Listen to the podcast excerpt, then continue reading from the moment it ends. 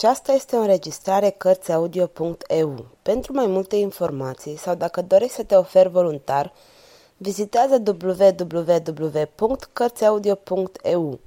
Toate înregistrările Cărțiaudio.eu sunt din domeniul public.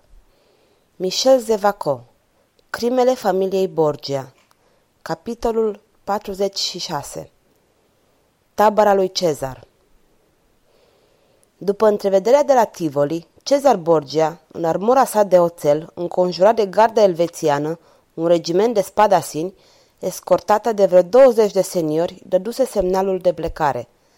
De-a lungul defileelor prin munți, trupele formau parcă un șarpe imens care se undula mereu.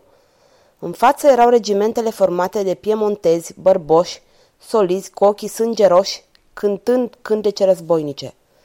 Apoi veneau tunurile și bombardele trase de catâri biciuiți într-una de calabrezi agili.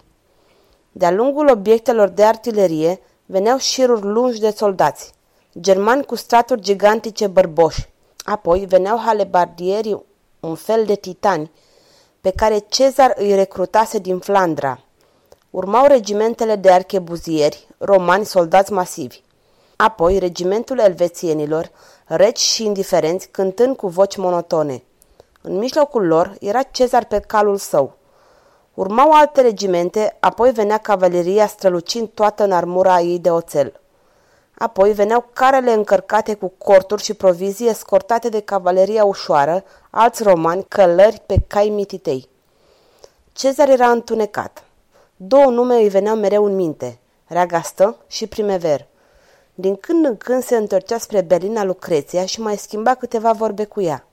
Aceasta era însoțită de călugărul Garconio, palid încă din cauza rănii primite, stăteau de vorbă în șoaptă și de câte ori Cezar se apropia de ei, încetau brusc orice discuție.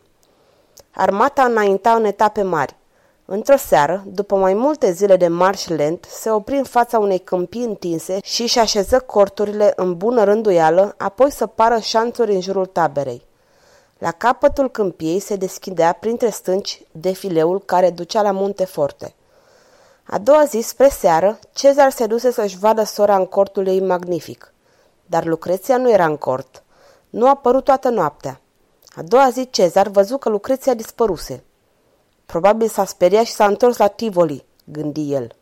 Ceru să vină Don Garconio ca să-l întrebe despre Lucreția, dar nici acesta nu era nicăieri. Sfârșitul capitolului 46